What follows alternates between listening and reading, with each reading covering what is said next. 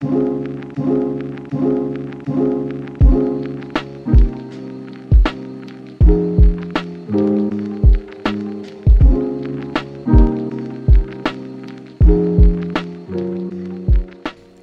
up, y'all, and welcome back to another episode of the Resilient Body Podcast. I'm your host, Dr. Arneka, the not so typical chiropractor, and today we're talking about all the things and what you need to know about your SI joint pain. Today's episode is inspired by uh, a handful of patients I've had who have come in and have kind of described to me some of the pain or irritation they've been feeling as their SI joint being stuck or out of place, which we're going to talk about in today's episode, exactly what that is and what that means.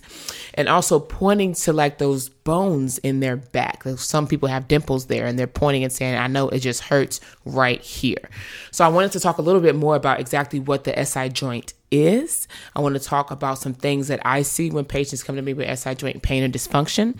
And then also, I'm going to leave you with some ways that you can start addressing the SI joint pain that you are having today. So let's get started. First off, let's talk about exactly what is the SI joint. All right. So it is a joint, which means it is a connection between two bones. Our ilium, which is when we put our hands on our hip, that iliac crest, so that bone that sits up top there is our ilium. And we follow that down where we meet this triangular type bone that is our sacrum. Think about literally where our butt crack is, is where our sacrum sits. That connection or that point where those two bones meet so that sacrum and that ilium bone is where we have our SI joint, also known as the sacroiliac joint.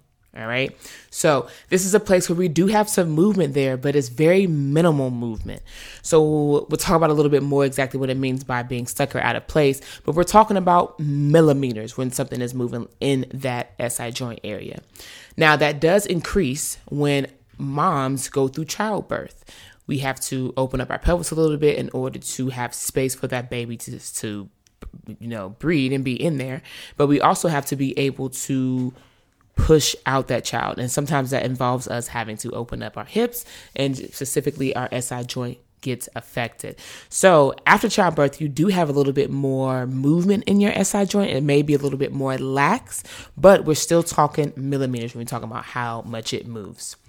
There are tons of ligaments that just pass through and across that area, that SI joint. Not to mention the muscles that attach through there, and also the pelvic floor muscles that are sit at the base of our pelvis, base of that SI joint. There are tons of things that I commonly see when it comes to people who are experiencing any type of SI joint pain or dysfunction. Most of them come in and they point to that area right where that bone is on their back. Um, they may describe that uh, walking or running or anything that involves them having to do single leg things can affect one side more than the other. Mostly that side is feeling more irritated. And honestly, most of them actually come in with some type of low back pain or irritation our low back is very closely connected to the SI joint. And what's happening in our low back also affects what's happening in our sacrum. And if our sacrum, which is that triangular bone, is moving certain ways, then of course that affects the connection to our ilium. So now our SI joint becomes irritated. There are so many things that you could be doing that can also breed some more irritation to the SI joint. Think about your hips.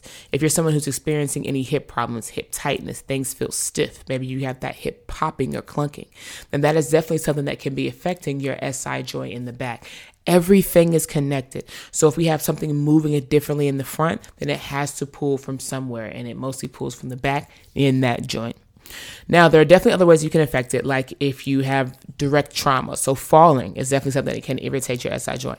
But most of the time, when patients come into my office with some type of SI joint pain or dysfunction, it is purely because of repetitive movements. So, day to day activities of what they're doing. And that's what's causing that irritation in their SI joint.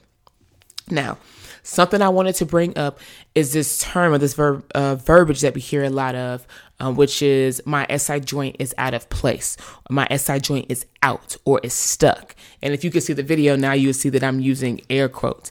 And I'm doing that specifically because it's not a thing. And I'm explaining a little bit more. One of the main reasons why I really didn't like the typical chiropractic model was because of the verbiage that they used and how they were explaining what was happening in their body to patients. one of the things that I wasn't a fan of is the verbiage, verbiage of the uh, verbiage of using, you know, this is out of place or this is out. Let me push it back in for you, and then you can go throughout your day. Things just don't fall out of place. Our SI joint just doesn't fall out of place. Our low back, the spot that needs to be quote unquote popped or cracked, does not fall out of place. It can shift, it can move, it can become irritated, but it can't become out of place. It's not a thing. So I want to take that that phrase and just change it a bit. I want us to just accept the fact that yes, our SI joint is irritated, and there are some things that we can do to decrease irritation in our SI joint. Maybe that's not directly working on the SI joint. Maybe that's working on muscles and other joints around it. Let me get into how there are different things that you can do that can help you start addressing the SI joint pain, dysfunction, or irritation in that area. First off, let's talk about breath work. You know how much you're going to talk about when it, you know how much I talk about when it comes to diaphragmatic breathing, making sure that we are creating that 360 degree breath around our trunk, making sure that when we take a deep breath in, our diaphragm drops down, and so does our pelvic floor. We mentioned earlier that our pelvic floor muscles sit at the base of our pelvis, right underneath that SI joint. So, one of the ways that we can really start to calm down that area is by breathing, focusing on breath work specifically in a certain position. So, I'll have a video, as always, tagged at the bottom in the episode notes that shows you how we're going to do some diaphragmatic breathing. And I want you really focusing on your exhalation. So, you blowing out your air. It will really help you naturally desensitize that area and help you to start, you know, get some relief in the SI joint. Now, now that we calm it down a little bit from that breath work, we got to move on to some type of movement. So First things first, we gotta be stable in our core. Learning how to brace properly, learning how to use our core stability while we move other things around our core is super important. So after we do some breathing and get that diaphragm and pelvic floor moving, let's move on to some type of core stability. I would definitely add some type of core movement for you in the episode notes.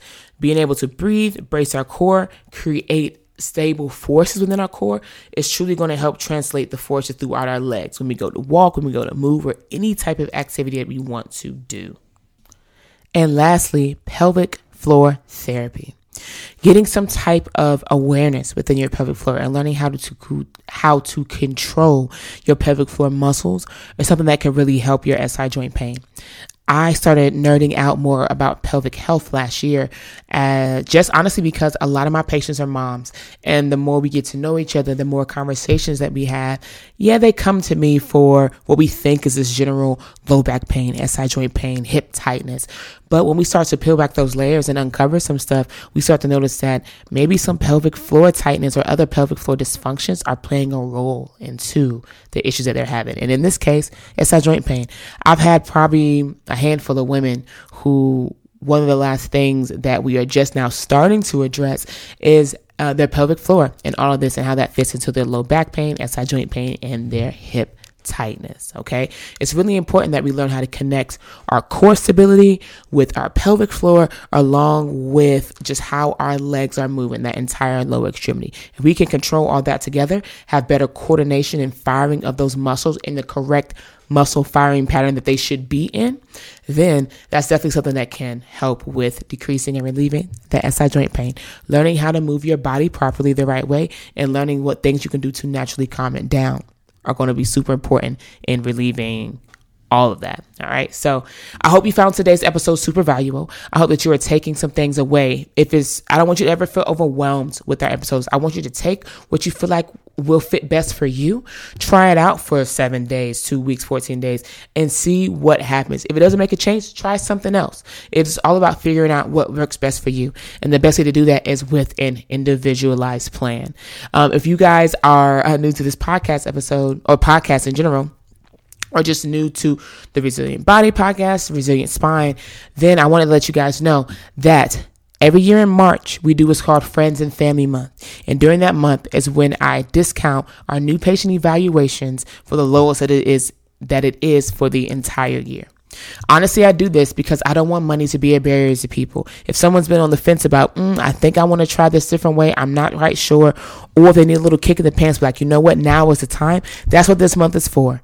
So if you are someone or you know someone who has been struggling with low back pain, you know, knee pain, hip pain, or specifically what we talked about today, SI joint pain, or any type of pelvic floor dysfunctions, March is the best month for you. Come on in, get a new patient eval at 150 bucks, and the best way to schedule that is to click the link in the episode's notes and schedule your new patient eval through our app. All right. If you got any questions, as always, you can always hit me up on Instagram at Resilient Spine, and I will happily answer any questions that you may have. As always, I hope you found this valuable, and you know my goal is to always help you move better, feel better, and be resilient. I'll holler at you on the next episode.